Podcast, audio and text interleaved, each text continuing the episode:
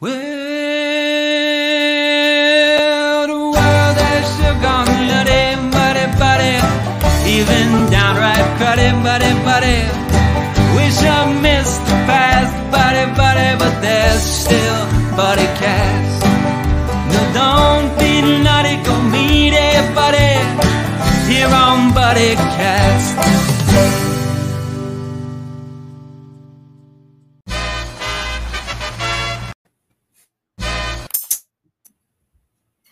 Second. My videos do not want to play today. Ladies and gentlemen, please welcome the founder and host. Alrighty, apologies for that. My videos don't want to play today, apparently. Hey, But we, we know welcome. who the founder and host is here, though. The Nick Sorkin. Exactly. Yep. Yep. Welcome to another episode of everybody's favorite show, BuddyCast. I'm your host, Nick Sorensen, and joining me today is a very special buddy, my buddy Jonathan. How you doing today, buddy? Good man. We've been planning this for like half a year, it seems. So I'm finally glad to At be on least. here. At least half a year, you know? But I'm glad we finally do it because it's worth the wait. It truly is. I'm excited. Mhm. For those of you who don't know, Jonathan is a local teacher. He's a fantastic writer and all around just good buddy. So that brings up my first question. What inspired you to go into education? Uh, you know, I actually don't have a, a distinct memory of the point that I'm like, I'm gonna become a teacher. Um, I know my, my brother was doing it at the time. He's four years older than me, and he was he had just gotten a job down in North Carolina, so I was kind of seeing it from his perspective. But I was a senior in high school, and like I like a lot of seniors had no idea what I wanted to do. Like I wanted to do everything. Like everything sounded interesting to me. So like I applied to a film school out in Los Angeles because I, you know, always like to write and you know we used to like make movies on camcorders and stuff. I uh, thought about going into the army and flirted with the ROTC for a while. Um, I thought about like becoming a pilot and I applied to Embry Riddle for aeronautical science and applied to English programs and eventually I didn't even start in education. I was a double major in criminology and sociology. That was my first major. And I loved it. But I guess after like a year of studying it, um, you know, I was kind of like looking at prospective job paths and stuff like that and you know, pivoted and decided, okay, I'm to try something else. Um, and I ended up settling on education. And I, I almost chose English, but I probably chose history because for somebody that's interested in like everything, history is great. Like I can study whatever I want, any topic I want in any any point in history, and I guess that was the the allure of it. So Hmm. yeah, I it's it was a weird path to end up here. I, I never thought I would be a teacher. Like as a teenager, it never crossed my mind, and then um, here I am. No regrets. Brilliant. What are some of your favorite um, things in history to study or to cover, like to teach? So i'm i'm pretty fortunate. I have like my dream position um, my curriculum starts in basically world war ii um, and it's us history so it's from the perspective of uh, you know us here. And then i work all the way up until as far as i get. So i generally get to modern day you know we cover um, everything from the civil rights movement to the the turbulent 1960s and vietnam and and the hippies, the Cold War, all through the 80s, uh, the rise of Reagan. Um, then we get to the history that I lived through, which was weird at first, like covering Bill Clinton and the impeachment and stuff that I remembered. And then we get all the way up through 9 11, Afghanistan, you know, the, the rise of the internet. We cover um, even the history of social media and like the origins of Facebook and MySpace and all that. So um, it's literally Nice. just, it's a it's a dream job. And it, is the history that kids really like too. They really they really engage with that time, you know, those periods of history. Nice. Nice. Now, every teacher, you know, usually has a story about like one teacher or so that left a lasting impact on them. You know, even me, I'm not a teacher, but, you know, I can name some teachers off my hand that I still thank today for just being who they are. Are there any teachers you've had in the past that you still thank to this day? I think back to my time at Cambridge Springs, which is where I grew up, and I was really lucky. Um, you know, like like we used to joke that they were the dinosaurs. They were kind of like the old school teachers, uh, but they were Mhm. all they were all fantastic. My every teacher I had from kindergarten to fifth grade was extremely nurturing, which is something I think that I definitely needed and responded to. Um, um, you know, my second grade teacher, Miss Folk, she, she was like legendary. Uh, she was a brand new teacher, and she was just like just so wonderful. Um, then I get to high school, and I had just great history teachers. I had you know a teacher named Mr. Workmeister in eighth grade, and Mr. Cleffel in ninth grade, and they really, really turned me on to history. Um, we still talk about them, like in our text conversations. Those teachers will come up and you know the lessons they taught, and I had great English teachers. So Mr. Molnar, and then I had Mrs. Hoffman, and they they really instilled in me the love of like classic literature, like things that a lot of people would find boring, like John Steinbeck, um, Les Mis, Count of Monte Cristo, Shakespeare. They really, really turned me on to that. And yeah, I was just really lucky. Ninety-five percent of my teachers I I loved, and I liked going to school, which I guess that's that's a good thing if they the teachers convince you to want to go to school. Exactly. Definitely. And I love how it was different subjects. It wasn't just all history down the mm-hmm. line, you know? Yeah. Because you mentioned literature, because I'm assuming that's what brought you to writing. That's what brought you to writing for the Erie Reader. Am I correct? Yeah, well, I think writing is something I was always just. I, I, mean, since I was a little kid and I could write, I was always writing stories. And most of the stuff I wrote in elementary school was like stealing ideas from pop culture. So, like my my famous character from when I was a kid was named Tex, and he was this character. He wore like a cowboy hat, and Mhm. like Clint Eastwood. He had claws like Wolverine, and he had that. uh If you remember Super Mario Brothers three, the raccoon suit. that He had for some reason he had the raccoon ears and tail. Like that was my character. And then I would move on like to write stories. I wrote a story where I was like a LAPD police officer, which was basically my fourth grade ripoff of Die Hard. And then I wrote like sci-fi alien stories um, that were just ripoffs of the alien movies. Um, but I, yeah, I've never stopped writing. I wrote all through my teenage years, through my 20s, mostly just privately. I didn't usually write for people or anything. I was too, I think, self-conscious and nervous. Um, and actually, right not long before I got the Erie Reader gig, I had been writing a book. I never reached out to an agent or anything. Like it was just something I was doing for myself, and maybe eventually I'd do something with it. Um, and then I had a, I don't know, because I'm dumb apparently.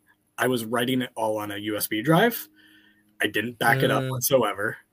Um, I guess because I was just leaving my computer in one spot, I didn't think anything would ever happen to it. Well, one day I was moving my laptop because we were having guests over, and I hit the USB drive off the side of the wall and broke it in half. And I had Oh. I had fifty thousand words, so that would be like roughly the first Harry Potter's book. That's what I had written. So um, I contacted this like FBI specialist that did like forensic stuff with that, and I he actually let me send it to him for free. Didn't charge me anything, and he was basically like, "Yeah, there's no recovering this." Um, but I'm glad. I, I actually don't regret it because I was like 27. It probably was terrible. So, Mhm. um, You think you'd ever resignate that book? Like you'd ever like reconstruct it or to the best I of your thought about it for like that? years. You know, I'm 35 now, and I'm such a different person at 35 than I was at 27. Um, I don't. That's not a story I want to tell anymore. So, it, it was kind of a gift that I broke because I still got the experience of actually writing it. Um, Mhm. And you know, writing writing is like batting practice. The more you do it, the better you get. So I still got Mhm. that experience, and at the time, I was like sick to my stomach. My wife will tell you, like for three days, I thought I was going to puke because I because I lost all that. Um, but no, Uh, it turned out to be a gift in disguise. And you know, eventually, shortly after that, I I got the reader, um, which is a story Mhm. itself. But that's my next question. How did you find the opportunity with the Erie Reader? um, so I, I think I've told this story before, but I was teaching U.S. history, and in my school district, um, a previous a previous administrator had wanted to reconfigure the curriculum, and they eliminated my position at the time. Um, they eliminated the U.S. history class. so there was no there was no U.S. history in our in our high school anymore at that time. Um, Wow. Fortunately, I had a backup. Yeah, I know.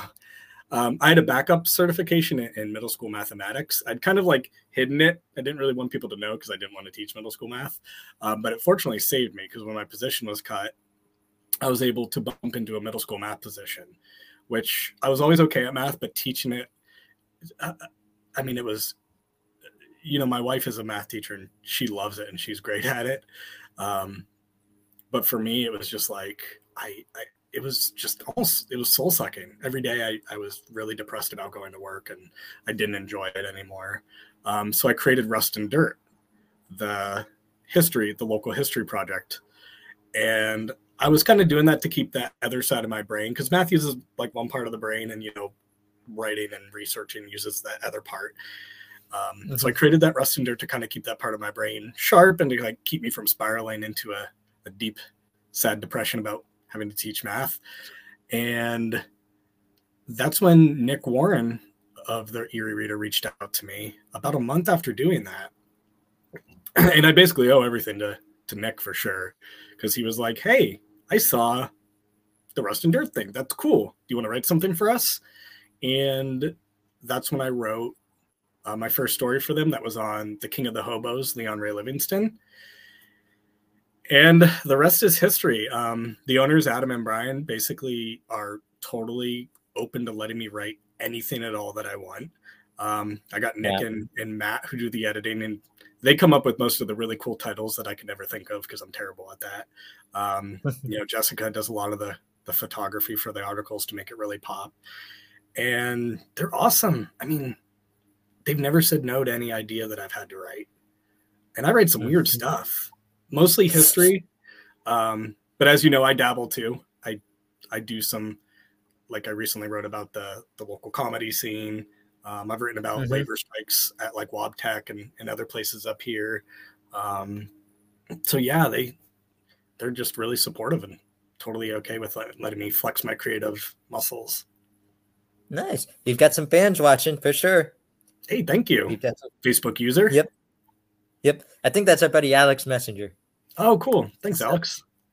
hmm So um, you mentioned something earlier, the Rust and Dirt. That's also you've turned that into a little bit of like a show or like an online thing. Could you tell us more about that? I don't really know what it is. Like when people ask me, I don't really have a great description of it. Um, my master's is in history, and we, I spent a lot of time um, researching historiography and public history. So I guess I kind of envisioned Rust and Dirt as a, public history project. It's something that's like forward facing to the public. You know, a lot of history can be really academic, and people, you know, are turned off by that. So I wanted something that would be local history that would be really simple. It would come in like little snippets, you know, a post a day, maybe every couple of days. Sometimes I get carried away and do multiple posts a day, but something that's like really just kind of simple little snippets of history, bite sized, that would be easy for people to, um, you know, take in. And the goal was just, besides creatively for myself, the goal was just to get people thinking about our local history and realize that it's it's cool. It's more than just you know Oliver Hazard Perry um, and the War of 1812. There's like so much cool history, and I've spent five years, I think, doing Rust and Dirt now. Yeah, this is this is my fifth year, and I feel like I've probably Wow. only I maybe have scraped five percent of the surface of cool local history that could be explored. So yeah, that was the idea behind it. Beautiful. So, what are your? I mentioned this earlier, but like you know, on top of favorite lessons to teach, what are some of your favorite things to write about when it comes to history? Favorite areas to dive into to learn more about? I guess that's the great thing and kind of how my my brain works is I I like it all. so if you've if you've followed my Erie Reader history stories, um, you know I, I've spent a lot of time in most eras. You know, uh, I've spent a lot of time on what it was like in Erie. You know, when settlers first came here and pushed the the you know the different Native American tribes that were here out. I've written a lot about the 1800s. You know, John Brown, who was living in who lived in Crawford County before his um, becoming you know the famous abolitionist at Harper's Ferry. Um, I've written a lot about the 1900s. Um, you know how polio devastated our area, the Spanish flu, um, the eugenics movement. So I, I, don't really have a set period that I like. I just I, I, I just really like learning about it all, and that's my favorite part about writing it is I'm mm-hmm. trying I'm trying to unpack or discover things that have kind of been, if not forgotten, kind of like off in the corners, and I get to kind of pull that out of the the dark corners and learn about it myself, which that really like it's it's weird, but it's kind of like a, a, an adrenaline rush when you're like, I might be the first person who have who, who's read this newspaper article in a hundred years, um, and then it's fun to try to tie it all together into a coherent story, um, mm-hmm. and, into like I try to make it into a narrative that can be easy for for people to read and is a little more entertaining and less dry. Beautiful. What about local history? What about history of Erie? What are some of your favorite areas to dive into for that? Oh man, that's hard.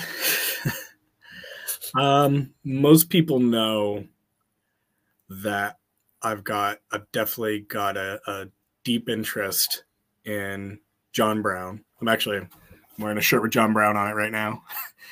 Nice. And I, I'm just fascinated by this guy who was living in Crawford County, right outside of Cambridge Springs. He spent his formative early years as a dad there. Um, he was a family man, and he goes through all this devastating tragedy of um, losing his wife and losing multiple children to sickness. Um, and then eventually he turns into this person who history still is kind of divided on. You know, some people view him as this like crazy guy who you know thought god was speaking to him and tried to end slavery violently. And then other people view him as a guy who was uh, this this righteous liberator who saw that people were enslaved saw that it was wrong and was willing to do whatever it took to to stop it. So i like i mean i could pick out multiple people from our area but john brown's the one that most people who know me i've, I've spent a lot of time reading about and thinking about and someday maybe i'll there's never been a book written, or there's been one book. I'm sorry, there's been one book written about his time in Pennsylvania. Um, it's a great, great book, but it's it's pretty short. And maybe someday I'll I'll write something a little more expansive about those ten years he spent here. But we'll see. Brilliant. Now I want to go back to the Erie Reader for a quick second. Um, one of the one of my favorite parts of the Erie Reader is how they really promote local people and a lot of local things like businesses, podcasts, all that. One segment that just came out was the it was the 40 under 40. Um, what's it like writing that segment for you? Like what's it like featuring all the people with the information that you're given? So uh, I, I don't get I'm not a part of the selection process, but I do get to mm-hmm. I do get to write I generally write five of them. You know, they're split among mm-hmm. The many contributing writers. Um, as you know, I got to write yours, which was really cool. Um, which I love thank you for later. Oh man, yeah, you you easily deserve that one. It was like I've told you, you you make it easy to write about you. Um, but I love, yeah, I love that it highlights just people doing really interesting things, and it gives people, you know, it gives people a platform where they can highlight the cool things that they're doing around the city. Um, I I enjoy learning about those people and um, you know a lot of the time like after I write it now we already know each other but you know people will reach out to me after I've written about them and, and thank me and friend me on Facebook and we'll get to know each other a little bit more. So that's always pretty cool. But yeah anything anything that highlights what people are doing positively I think is fantastic. And I love that it's over the years it's become a lot more diverse um, I love that it's, you know, highlighting everything from business owners to, to teachers to nurses and, and everything in between. And I, I do sometimes get said if people feel excluded from it. I wish it could be the 1000 under 40 so everybody that mm-hmm. does awesome things could get highlighted but um, even that aside, it's good just to bring attention to people that are doing really cool things, like you know you with BuddyCast and everything you're doing. Thank you, Mhm. thank you. Now I know you're a fan of BuddyCast. I know you're one of our um, you're one of our disciples. You're one of our followers. You know, but what other podcast do you like to follow in the Erie area? Well, first of all, man, like let me just say, nobody gets better guests than BuddyCast. No, I'm not talking about me, but like, dude, I know we've privately talked about this, but it's incredible the guests that you get on here. And I love your, I just love your attitude, and you deserve all the accolades possible. Um, but the other ones, you know, I, I love the Idiotville Empire. I love what they've, they've Those to those guys are awesome. yeah, you know, they started from I think it was Dill's basement or something like that. And I remember listening to those Mhm. early episodes, and you know, they were they were hard to hear at the time because they were, you know, they were just making it up as they went. And now they've built this into this like cool little empire where they highlight cool and interesting people. Um, Mhm. I know Nick uh, Warren and Chris, uh, a professor, I think he's a professor over at Edinboro. They started a cool new one called Flagship Stories that also is highlighting local people. Um, Hmm. John Lyons, the local filmmaker, he's got a couple cool podcasts, Cinema Activist and Film Grain, which is about like movies and stuff. Um, Our Area, of course, is great. If you've never listened to Our Area, that's with um, Lydia and Marty. Um, they're two pretty well known people in our area, and they talk about local issues and politics and cool stuff like that. Um, oh, I know I'm going to leave some people out, but yeah, lots of good ones here. No hugging, no learning is a good one if you like Seinfeld. Uh, They've literally gone through episode by episode of every single Seinfeld episode. One of the people is a younger, he's like 10 years younger than me, maybe, and he had never seen a single episode of Seinfeld. And the other guy was like my age or a couple years older, and he watched them all when they aired. So it was kind of cool Mhm. listening to them talk about each episode. And um, Mhm. and there's so many. I think you're talking about. I think you're talking about Ted and um, uh, Murphy from uh, old film uh, Star 104. Yep. Yeah. Oh, they're great. Um, they both used to work for Star, and I, they're both at different places now. But they, yes. Sadly. they're um, they're just so entertaining, and they started that Yeah. while Ted, Ted was living here in Erie. So Mm-hmm.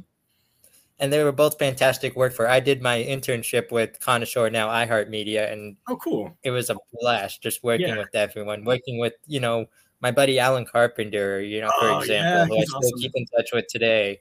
Yeah. You know, he was a he was one of the first. He was someone who helped pilot this thing. You know, I remember. Yeah, so and he's got that golden voice, he's- man. he does. He's, he was made for radio. Let's just say that. So a little sure. shout out to him.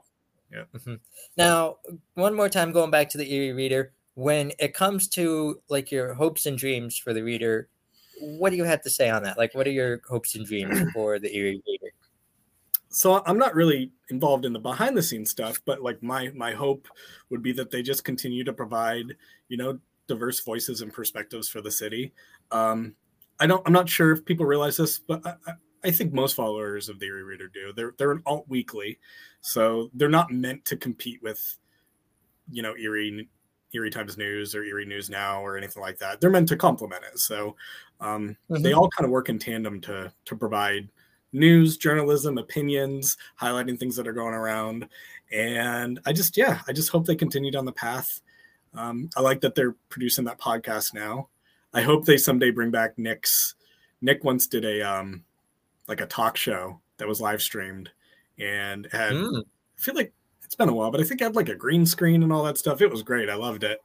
Um, and yeah, just keep keep providing different diverse perspectives and voices. I think last I looked, writers it was about fifty percent um, men and fifty percent women. So that's good to see that that's reflected. And I just hope we get you know more diverse voices, maybe some voices from our refugee and immigrant communities, and yeah, just people keep telling cool stories about our area. Brilliant. Before I ask you our final two questions, I'm just going to say a quick word from our sponsors. This BuddyCast is brought to you by Harbor Ridge Golf Course. If you're in the Erie area looking to play a quick nine, sharpen your skills on the putting green or driving range, or looking to play fling, fling golf while having some quality time with buddies, head over to Harbor Ridge at 3730 Harbor Ridge Trail. When you're finished, head over to the. Gotta love technical issues, don't you? You know, Always. Uh, This buddy, this basically this buddy cast is brought to you by Harbor Ridge Golf Course. Do you golf at all by chance, buddy? Oh man, no, you don't want to go golfing with me. All my friends that golf, I'm like, nah, I'll sit this one out. Um, I, I'm just terrible.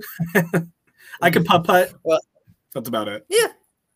I always say if the object of the game was to get the ball into the hole with as many strokes as humanly possible, you'd be looking at the PGA Tour champion, you know? Yeah, I could. I could but I will compete with you there. Yeah. mhm. I will say with uh, to promote Harbor Ridge since my videos aren't playing well, I'll have to reach out to StreamYard about that. Um, Harbor Ridge is a great golf course for all my listeners out there. A great place to just play a nine holes of golf, and when you're done, they have a beautiful deck you can grab a drink on or grab a nice meal. It's got a gorgeous view of Lake Erie. They have live music at mm-hmm. nights, and they always incorporate some interesting things like glow golf or fling golf, you know, which I've never heard of before, but they found ways. So contact them today, Harbor Ridge Golf Course. And if anybody wants to invite me, I'll go with you there, and I will go sit on that deck and wait for you while I enjoy a good drink and food. hmm And what I love about them too is that it's all local. It's all local or nearby bands. There's no like, okay, let's see if we can get like KC and the Sunshine Band back together or something like that, or let's see if you know um, this guy from Memphis, you know, wants to come by. It's always like, hey, what's what's our buddy Tommy Link up to? Who actually wrote our theme song and created our theme song? You know, it's like, what's Matt Boland up to? What's um, all these people up to? Like, what's the band East Avenue up to today? Let's get them in here. So Yeah, they like to keep it local. That's the Mhm. best. Now, yep. Now, buddy, my buddy Jonas Kane from hashtag positivity wants to know, in your own words, what does it mean someone's buddy? Yeah. So, you know, to be somebody's buddy, I think you should always focus on being positive, being genuine with them. Um, a, a buddy, somebody who you build that person up and you don't tear them down. Um, that's really what being a buddy is all about to me. Um, and, you know, my wife is my best buddy. And I always try, you know, we're, we're not perfect. And sometimes we, you know, snap at each other and things like that happen. But we're always just we try to just lift each other up and compliment each other and be honest and be positive and acknowledge each other's successes. And that's what being a buddy's all about. Brilliant. You're right. Buddies aren't always perfect. Buddies aren't always, you know, everything's happy go lucky. Even your best buddy, even your wife, you know. I can attest with my fiance. Sometimes things aren't perfect. You know, we have, uh, you know, she says one thing, I say another, you know, something like that. But at the end of the day, we're still each other's buddy. We're still there for each other no matter what. Yep. So you're absolutely right. and the final question I have for you today, buddy, is what we call the Ultimate Buddy Cast Buddy Question, which is also sponsored by Harbor Ridge Golf Course. They want to know what is your advice to anybody who wants to go into education one day? Okay. Um, yeah, I mean, there's there's definitely a lot that I could say about that. Um, but I'll, I'll come from my perspective. I'm I'm definitely a natural introvert. Um, I guess you could, I, guess you could call me a an introvert who's not really shy. But my advice would just be to get in front of people as much as possible. Because you know you can learn all the you know educational lingo and all the educational theory. You can learn about data analysis and all that stuff. Um, and a lot of that stuff you know you just learn as the years go on. But the probably the most challenging part of teaching is you know you're in front of kids all day every workday, and you're you have to be on you always have to be on um, and that can be really challenging and it can be really really draining um, so even when you have a good day, you can get home and you're just so drained because you spent that seven and a half hours on with kids. So I would just say get in front of people as much as possible. So if you're going to college for it, you know, go find the uh, improv group on campus and do some improv. Uh, go to, if you're living here in Erie, go do some of the open mic nights. You will be terrified out of your mind. But yeah, but that's great because you're going to get embarrassed in front of students and you're going to make mistakes and you're going to slip up or your zipper is going to be down one day. And the sooner you can get past that sort of like embarrassment, like my students know now, nothing can possibly embarrass me in front of them Um, but that took years. I mean, it took. I'm in year 13 in this position.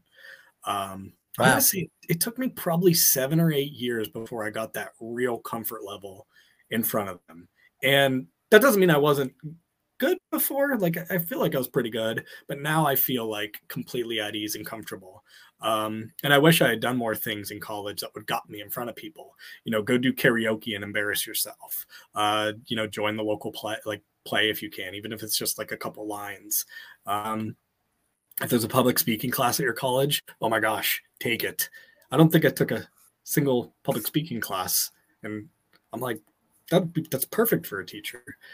Um, ultimately, teaching is part performance art. I think people forget that part of teaching, but it really is a performance that you're putting on because you got to keep these, in my case, a hundred nine through 12th graders entertained and engaged every day. In that there is a performative part to that for sure. So all the educational stuff, all the theory, all the curriculum, you can learn all that and you can do all that on your own. But the getting in front of them and getting comfortable that's that's key. So that that would be my biggest recommendation is just get in front of people let yourself be embarrassed trudge forward. Brilliant. And you're absolutely right. It's all about just getting the experience getting the public speaking because that's what teaching is public speaking with lessons you know it's not all just here's a you know here's some words on the board test on tuesday right. something like that it's how am i going to communicate with these students to make sure they understand what I'm talking about, what I'm trying to explain to them. Yeah, and even if you're in a small group, so you break kids up and you're in tables in small groups, as you sit down with one of those small groups, you're doing the same thing. You may be sitting at a chair at a table with them, but you know, you're still you know, you're still the captain of the ship there and you got to make sure that they they're on board with you and they're not, you know, trying to bail. I love it. And one more question for you. What's your advice to anyone who wants to be a writer? Two things. Read. Reading is practicing for writing. Um, read as much as possible. Read lots of different kinds of things. Um, read memoirs, read fiction, read nonfiction, read magazines. Um, do more than just reading, you know, Facebook posts and tweets. That's reading too, and that's not bad. Don't get me wrong. Um, but you want to read things that have deliberate structure and and try to pay attention to the styles. Pay attention to what the what are the writers doing. Why, when that chapter ends, are you so excited to get to the next chapter? There's something they did there that made you want to read that next chapter and start thinking about that. And then the second thing, and it's kind of obvious, write, write every day um, it, even if it's just five minutes, even if it's for nobody's eyes but your own, um, right. And then for me, I think the even more important part is go back and edit that writing, put it aside for a while, wait a week, wait a month, wait even longer, go back and you're going to see all the flaws in that that you didn't notice the first time. And you can go through and you can edit it and again even if it's just for yourself that's great practice for whenever you um, try to take the leap into getting published. And when you do get published it's going to freak you out. Um, my first few Erie Reader articles it i was a ball of anxiety knowing that people were actually reading it.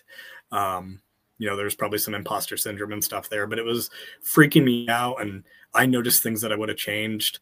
Um, things that I wasn't really happy with in the final product that I had missed. But then you're just like, hey, it's out there in the world now, and um, let people enjoy it. So yeah, pretty simple. Read, write. Brilliant. And you know, another buddy of mine gave me some great advice for writing too, which was when you wake up in the morning, have a notebook by your side and just write. It doesn't have to be like constructive, right? Like it doesn't have to be like everything makes sense or you know, like you're writing on certain stuff just write whatever on your mind. Yeah, there's just a great a tactic. Yeah, uh, there's a tactic called the um, shoebox method, which I like, but I don't do it as an actual shoebox. But the idea is like if an idea pops in your head, you've got post-it notes or something somewhere near you. Keep them in your pocket. Write it down the post-it note. Fold it up. Put it in the shoebox, and then that eventually that shoebox will just be full of different ideas that you had. I kind of do the mm-hmm. digital version of that. Mine is all just you know notes on my on my phone. Um, yep. Which I probably got like, beauty, yeah, a hundred of yep. those that. And the beauty of that thing too, of what my buddy was saying, is that if you do that, it gets the clogs moving, it gets the mind ready, so you're more attentive to your day. Which, for example, with comedy writing, you know, ninety percent of my comedy stuff comes from interactions during my day. Comes from, you know, just what happens during the day, what happens during this time. Here's a funny story, you know. Uh, I went to this restaurant, and you know, you get the little kid who's always curious about some, you know, about someone that's different. You know, how can I turn this into something funny? How can I turn, you know? And don't So rely on your paying it- memory. Don't rely on your memory. There's so many times that I'm like, I will remember this later.